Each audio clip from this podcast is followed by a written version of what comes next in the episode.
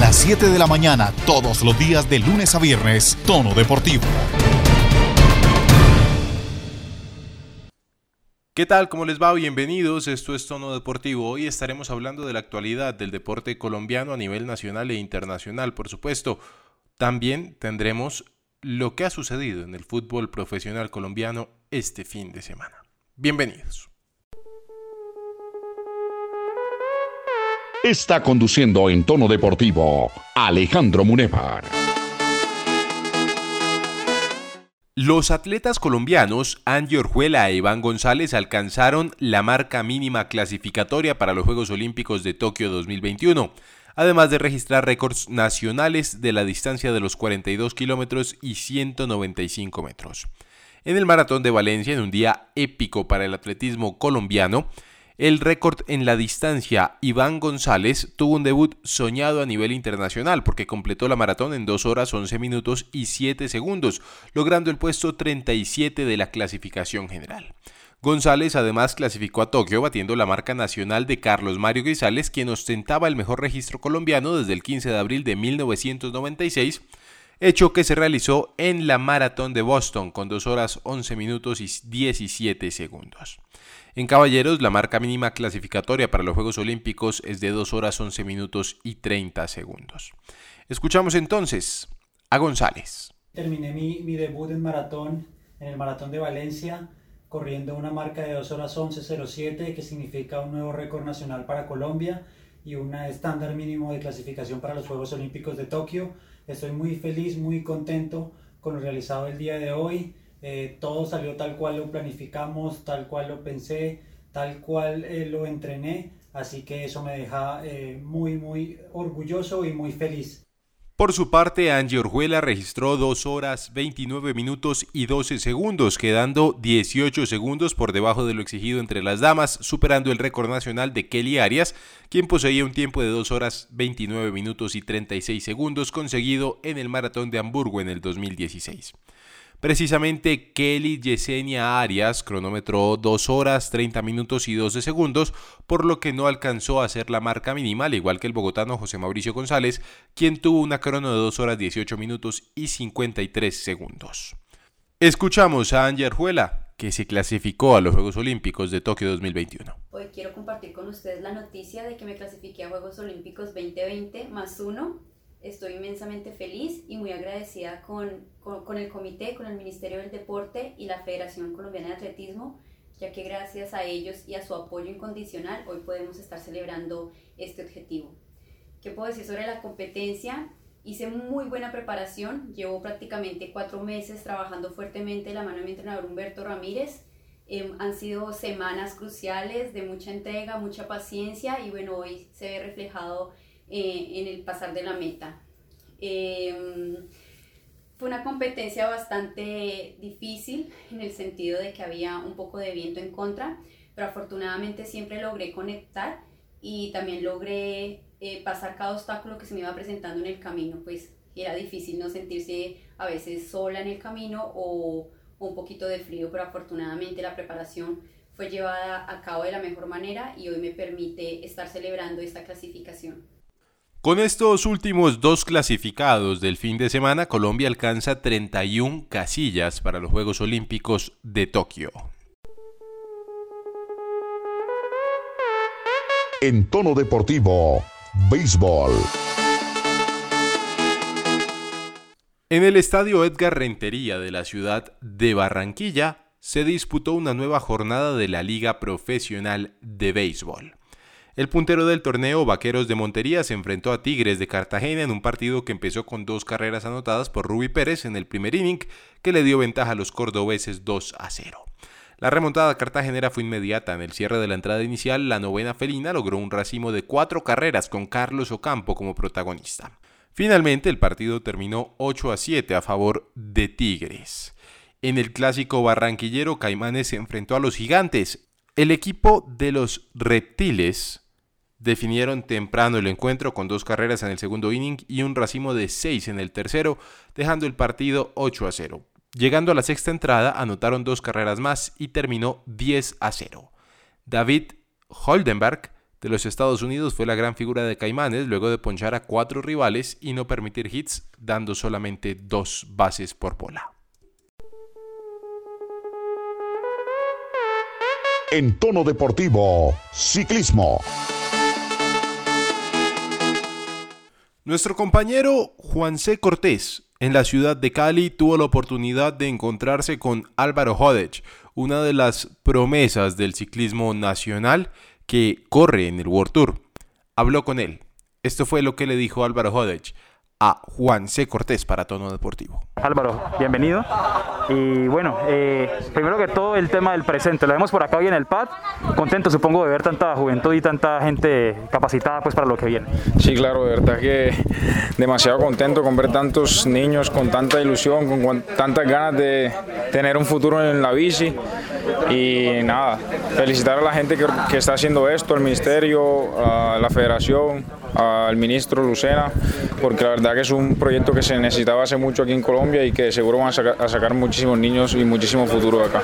En lo personal, año atípico para ustedes, se esperaban muchas cosas, después llega la pandemia, se cancelan una cantidad de situaciones, ¿cómo lo ha vivido en lo personal? Bueno, sí, fue un año extraño, la verdad, porque en lo personal yo empecé en Argentina y Colombia después de mi caída, no me había recuperado del todo, entonces lo quería tomar como de preparación y no estaba preparado para correr todavía, creo. Enseguida terminé Argentina, se metió la pandemia, tocó volver a casa, duramos tres meses más o menos sin, sin montar. En Europa muchos corredores pudieron seguir montando porque hubo países que no quedaron, que no quedaron encerrados. Después volvimos y eran las últimas carreras del año, el Giro, otras clásicas, todo fue muy rápido, hubo corredores demasiado fuertes, la verdad. Yo estoy feliz porque hice mi primera grande, la terminé el Giro, obviamente quería ganar una etapa, pero el otro año volveré con, con más, más, ganas. ¿Físicamente cómo se encuentra? ¿Ya está mejor? Sí, sí, estoy bien, estoy bien, terminé el Giro bien, es lo que más me da contento y nada, ya a trabajar duro para, para, el próximo año. Bueno, para quien no conoce de pronto mucho de su historia, usted empezó en varios deportes, háblenos un poquitico de eso. Bueno, la verdad yo era yo practicaba de todo, tenis, ping pong, fui campeón de campeón nacional de ping pong, de tenis de mesa, después practiqué voleibol, siempre me ha encantado mucho el deporte, o sea, en mi familia todos son deportistas y lo último que cogí fue la bici, porque me gustaba, nunca pensando ser profesional. Y bueno, hace dos años tuve la oportunidad de entrar a Quickstep y ahora sí me toca trabajar en serio. Eh, ¿Hace cuánto fue la transición de otro deporte a la cicla? Eh, yo creo que hace cinco años fue que empecé. Yo practicaba MTV de vez en cuando, pero hace cinco años comencé a hacer ruta, ya a montar más tiempo en la semana. Es un tiempo relativamente corto, digamos, eh, para donde ha llegado y todo lo que ha alcanzado. Seguramente que eso estaba predestinado, quizá por Dios, ¿no?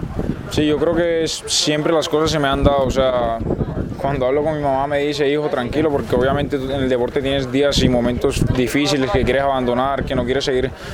En mi caso muchas veces he querido parar porque no me salen las cosas como quiero pero creo que todo se me ha puesto. Cuando no gano una carrera es porque gano en otra, o cuando no gano una carrera es porque me van a llevar una mejor. Entonces siempre ya pienso que cuando me pasa algo malo es porque me viene algo mejor y en eso es lo que trato de enfocarme día a día. Se puso la 10 en este año con el tema de los mercados, ayudando a mucha gente, y eso es algo que vale la pena destacar porque no todo el mundo tiene esa vocación de servicio, ayuda a la gente. Bueno, la verdad que es algo que nos nació, que me nació a mí con mi hermanito en la familia porque en verdad en, en momentos tan difíciles en los que estamos, pero bueno, en el caso mío en mi tía, en Montería, eh, veía mucha gente, se ve mucha gente con hambre, no es algo que vaya a cambiar, pero bueno, cualquier granito de arena que pueda donar yo, que pueda donar cualquier persona, es algo que seguramente esa gente va a ser algo muy, muy grande para ellos. Su visión de lo que estamos viendo en el presente colombiano, pues hace poco eh, tuvimos a Egan como campeón del Tour y eso viene, pues venimos creciendo de alguna manera. Mucha crítica también sobre Egan por el tema pasado, la gente pues que no sabe, habla cualquier cosa, pero definitivamente hemos venido creciendo cada vez más. Sí, yo creo que es difícil, en el, deporte esté bien o esté mal, siempre te van a criticar. Lo que le ha pasado a Egan le puede haber pasado a cualquier otro corredor. La clase que tiene Egan no la tienen muchos corredores. Es un corredor que ganó el Tour de Francia con 22 años, 23 años, entonces no lo critico. Tuvo un momento mal, no se sabe qué le pasó, es un ser humano como todos. Y nada, creo que de esto que están haciendo aquí en el PAD, de lo que se está viendo día a día, van a salir una infinidad de corredores campeones del mundo, campeones olímpicos con seguridad. Y le hago la última, visión para lo que viene, sueños para el próximo año. Bueno, yo quiero volver a ser una grande y ganar, la verdad. Quiero, voy a ganar, quiero ganarme una etapa. Si puedo hacer el Giro, me gustaría hacer otra vez el Giro. Me gustó mucho esa carrera y sueño con ganarme una, una etapa en el Giro y a empezar a hacer las clásicas. También tengo un sueño que era hacer eh, Rubé, que este año estaba en la, en la nómina, pero bueno, no se pudo hacer por el calendario que se cruzaba con la Vuelta a España. Y nada, esos son mis dos objetivos principales el otro año. Álvaro, éxitos para lo que viene y bueno, seguramente que cualquier se va a dar con la ayuda de Dios. Bueno, no, muchísimas gracias a ustedes por el apoyo siempre. En tono deportivo, golf. En Playa del Carmen, México, se disputó el domingo la cuarta y última ronda del Mayacoba Golf Classic, torneo que se disputó en un campo par 71. El único colombiano en competencia era Camilo Villegas, que inició el día en la posición 20 del torneo, con un bogey en el hoyo 2 que logró remontar pronto con los birdies en los hoyos 3 y 4. El camino hacia el hoyo 9 tuvo varios pares, por lo que la tarjeta mostró cumplida la mitad de la competencia con un menos 1. Con 275 golpes menos 9, terminó Villegas el torneo en la posición 32. En la definición del campeón, después de estar tres jornadas al frente, el argentino Emiliano Grillo perdió el primer lugar que terminó siendo para el noruego Víctor Hovland con un total de menos 20. En tono deportivo, automovilismo. La piloto colombiana Tatiana Calderón continúa destacándose en la Superfórmula japonesa. En una competencia pactada a 30 vueltas se cumplió la sexta válida de la Superfórmula japonesa en el tradicional autódromo de Suzuka. Históricamente, este es conocido como una de las sedes de la Fórmula 1. Pues bien, en una carrera bastante agitada y sobre todo con protagonismo de los accidentes, la colombiana Tatiana Calderón salió desde el puesto 19 de la grilla y logró remontar varias posiciones, haciendo varios sobrepasos para terminar en la posición 12 a dos lugares de los puntos. La última válida del campeonato se disputará el domingo 20 de diciembre en el Autódromo de Fuji y el campeón se definirá entre cuatro candidatos que aún tienen posibilidades matemáticas. En tono deportivo, voleibol. Se disputó la séptima fecha del campeonato de voleibol femenino, la Superliga, en el Coliseo Cayetano Cañizares de la ciudad de Bogotá, con tres encuentros que fueron especiales. La Universidad de Cartagena volvió al triunfo y lo hizo ante el Politécnico Jaime Izaza. El equipo cartagenero ganó el primer set con un apretado 26-24 y perdió el segundo con un abultado 25-14. De en adelante el dominio del encuentro fue del sexteto de Cartagena que terminó imponiéndose 25-21 y 25-20 para ganar el encuentro con un trabajado 3 1. Por su parte, Univalle sumó su séptima derrota en línea, esta vez a manos de la Universidad Central. El equipo bogotano ganó con un evidente 3-0.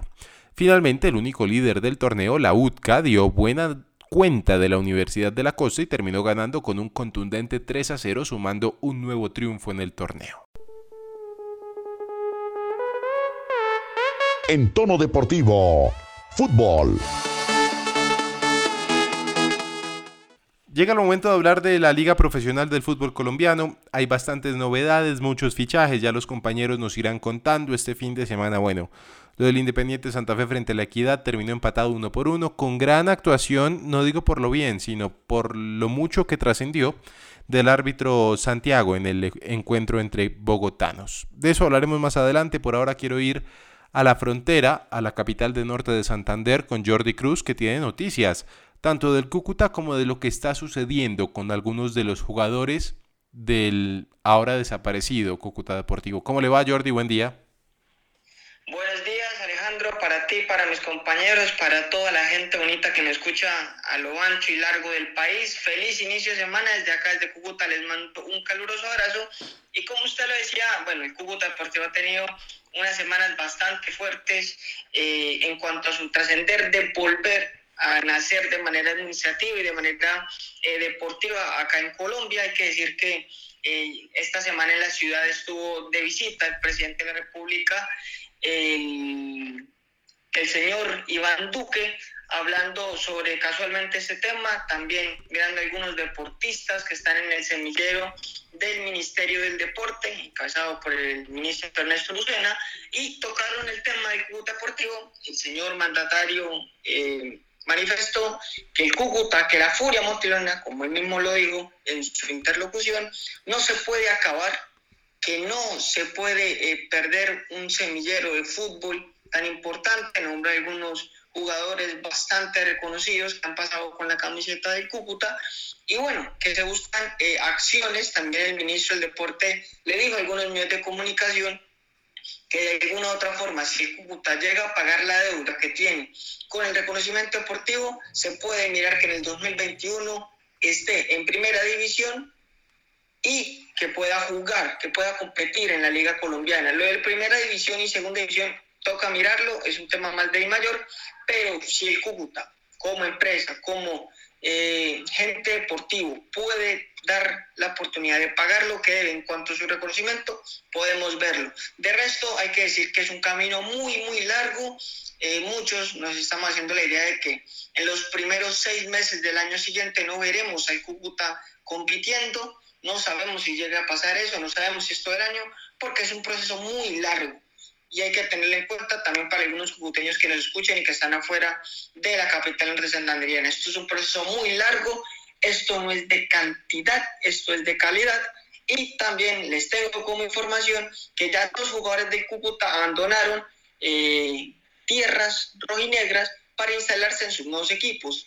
El primero fue Jefferson Solano, que es la nueva contratación de Jaguares de Córdoba para el 2021, y la compañía a Dubán Carrillo, también cucuteño, que es el tercer arquero del equipo pelino. Y la contratación de las últimas horas, la que ha dado mucho revuelo, es la del señor, la del muchacho, la del pibe, eh, Michel Ramos, como nuevo jugador del Deportivo Cali, tendrá tres años de contrato, por lo que logramos saber, y el día miércoles, el día martes, tendrá la oportunidad de viajar hacia la ciudad de Cali para realizar chequeos médicos y firmar su contrato con el equipo azucarero. De mi parte le deseo lo mejor, sé lo que puede dar y también sé que Alfredo Arias es un técnico que le encanta potenciar jugadores y más si todavía no han madurado en su máxima expresión como lo es Michel. Michel viene a hacer cinco goles con el Cúcuta, viene a ser importante con el equipo Motilón, pero ahora se enfrenta a un reto más grande, a un equipo que busca títulos, a un equipo que busca protagonismo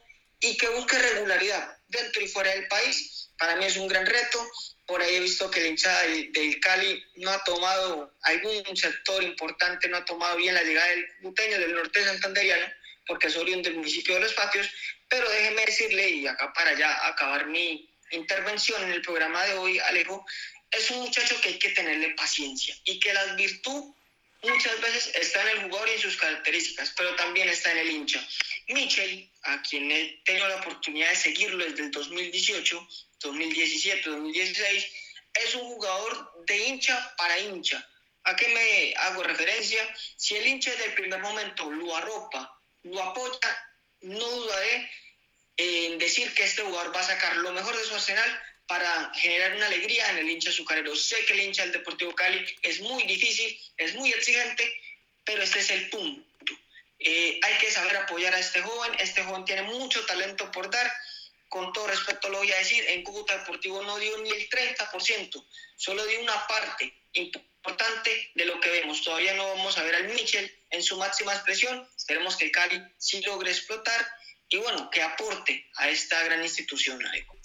Muy bien, muchas gracias, don Jordi. Seguiremos pendientes de lo que sucede en la capital de Norte de Santander y, por supuesto, con el equipo El Cúcuta Deportivo. Quiero hablar con el señor Santiago Villarraga antes de que se nos vaya, porque tiene compromisos varios. Don Santiago, ¿cómo me le va? Buen día, ¿cómo ha estado? ¿Qué tal el fin de semana con tanta noticia? E inicio con una que es amigo de la casa. Pablo Garabelo deja de ser técnico de Fortaleza, ¿no? Un saludo para usted, para todos mis compañeros y sobre todo para todos los oyentes de Tono Deportivo. Y sí, es una noticia que sorprendió tanto a la directiva de Fortaleza como también a los periodistas allegados al cuadro de Cota. Esta noticia se dio durante de semana. El señor Pablo Garabelo no es más técnico de, de Fortaleza, ahorita está ya en tierras peruanas para dirigir un nuevo equipo. Todos dicen que se llegó a, a como un acuerdo, pero Alejandro, yo tengo la información de que el presidente de Fortaleza estaba 100% confirmado de que Pablo Garabelo iba a seguir y de hecho Pablo Garabelo en sus redes sociales mostró una foto del cuadro de Fortaleza cuando ganan un partido y dice espero seguir con este proyecto, vamos Fortaleza 2021. Sorprendió la salida de Gravelo, me imagino que va a seguir su, el señor, eh, el señor David Barato, como lo venía haciendo en los años anteriores, pero se preocupa de Fortaleza porque hay muchas novedades de Fortaleza, empiezan a preguntar por varios jugadores, ya por, se puede decir que ya estrella de Fortaleza, el señor Daniel Ruiz, eh, es nuevo jugador de Millonarios, y empiezan a preguntar por otros jugadores como Sebastián Acosta, Cooperman, también por el señor Duque, toca esperar qué, qué depara el futuro para el equipo de Cota. Muy bien, hay bastante información. Venga, don Santiago, cuénteme, ¿estuvo usted muy cercano al tema del viaje del señor John Duque a México, que ya debió llegar a San Luis? Sí, sí, eh, Alejandro, eh, en el fin de semana, eh, pues por, por, las redes sociales de la novia y familiares, se, se, se despidió John Duque de, de, Bogotá, ya empieza a unir con su nuevo equipo el San Luis de México, con muchos agradecimientos de la hinchada y demás, se le espera lo más importante. Y Alejandro, pasando a un tema importante, eh, el fin de semana, como usted dice, lleno de, de, de, noticias, se despide un jugador importante del fútbol colombiano como es el Chachachá. Jackson, el Chachachá Martínez, se despide del fútbol profesional. De, se estaba diciendo que era nuevo jugador de Independiente Medellín y demás, pero no, tomó la decisión de retirarse del fútbol profesional, el Chachacha Martínez. Muy bien, ¿alguna otra novedad, don Santiago? Alejandro, eh, en los próximos días, hablando del cual se podría dar la renovación del señor Macalister Silva, que entre el martes y miércoles estaría renovando, y también igual que todo encaminaría para que el jugador sea, sea el nuevo jugador de Millonarios. Muy bien, don Santiago, le agradecemos. Sabemos que tiene compromisos ahora mismo. Un abrazo para usted. Nos encontramos mañana con más tono deportivo. Don Omar Pachón, ¿cómo me le va? Buenos días. Alejandro, muy buenos días. Buenos días a, y a todos los oyentes eh, de tono deportivo. Don Omar, la situación de Millonarios en lo que es la liguilla de eliminados, digamos que va mejorando y mejorando, ¿no? No, no paran de ganar. Sí, Alejandro, y pues el equipo embajador terminó en una curva muy alta a la liga. Esta liguilla la encaró de esa forma, 5-2 le ganó a Once Caldas, 2-3 venció a Patriotas el pasado viernes, es el equipo más goleador de este campeonato con 8 goles. Es verdad, le han anotado también bastante, 4 goles, pero todo encamina que Millonarios esté peleando esos cupos finales para jugar el 30 de diciembre contra el Deportivo Cali y así buscar un cupo de acceso a los eh, a las rondas previas de la Copa Sudamericana. Ya que hablaba de actualidad de embajador Alejandro y preguntaba por jugadores de Santiago, tengo la información de que Osvaldo Enríquez, el jugador que se ofreció el semestre pasado a venir, de hecho él dijo que el problema no es de plata porque pues sí se podría bajar el sueldo, eh, está prácticamente eh, negado para este año, por lo menos para este semestre, por la renovación eh, de los jóvenes Andrés Giniaz y Denner Vaz y la compra de los derechos deportivos de Juan Pablo Vargas. Entonces se podría dar casi que por cerrada eh, la no llegada de Osvaldo Enríquez, que sí parece ser el otro año o a finales dentro de un año se estaría concretando porque el jugador sí o sí quiere regresar a Millonarios pronto, tiene 36 años y le gustaría retirarse vestido de azul. Además, pues eh, ya está David Beckham, Alejandro del Juvenil de Millonarios, que viene del Valle del Cauca, es un jugador de 17 años, que como su nombre lo dice, es futbolista, y, y eh, llega directamente a la plantilla eh, de eh, juvenil, ¿no? a la, a la, al equipo de inferiores, la sub-20, no llega al equipo de mayores, pero eh, Gamero parece que le puede dar ciertos minutos a este jugador, dependiendo del calendario y pues con la proyección de que llegue pronto al primer equipo, igual un fichaje que podría llegar pronto, que es el de Daniel Ruiz de Fortaleza, que en principio lo prestaría en seis meses porque no está el jugador para ya jugar en las inferiores, lo prestarían seis meses, bien sea un equipo de segunda división o uno menos prestante de la primera división, y ya de cara a ese acoplamiento que tenga con el fútbol profesional un poco mejor, estaría ingresando al equipo eh, ya de mayores en junio, julio del 2021. Omar, ¿y el caso de Freddy Guarín qué ha pasado con eso? Pues Alejandro, el tema eh, pasa porque Millonarios no tiene mucho dinero. Freddy Guarín hizo una fortuna en China, en Italia y Portugal ganó muy bien, pero en China hizo una fortuna. Y él dice que el dinero tampoco es su problema. Entonces, eh, el tema es ver eh, físicamente cómo le, le va al jugador que recordemos terminó jugando en Vasco da Gama y pues regresó aquí al, a Colombia a, a entrenarse con un entrenador personalizado y por ahí estuvo haciendo unos minutos de pronto con Envigado un poco, que es eh, un equipo por donde pues tuvo paso. Y eh, el jugador pues está prestante, dijo que el sueldo no es problema, que él se reduce el sueldo.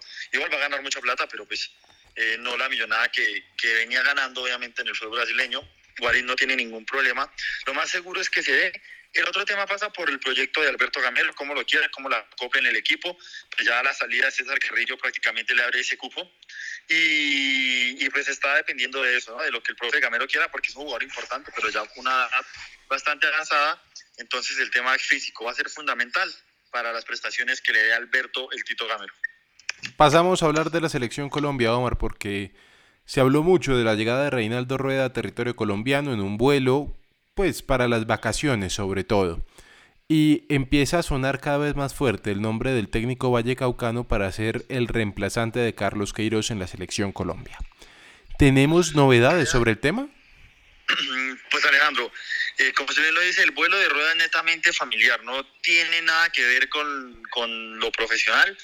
Eh, ni siquiera él aceptó acercamientos de gente de la federación, él quiere descansar con su familia, descansar en el Valle del Cauca y no quiere nada de trabajo, no quiere comentar eso, pero sí, la verdad es muy probable que Reinaldo Rueda Rivera sea el próximo técnico de la Selección Colombia porque genera unanimidad en la, Junta Directiva, el Comité Ejecutivo de la Federación más precisamente. Mm, unos quieren un técnico extranjero nuevamente, pero ya esa moción no lo apoyan casi todos.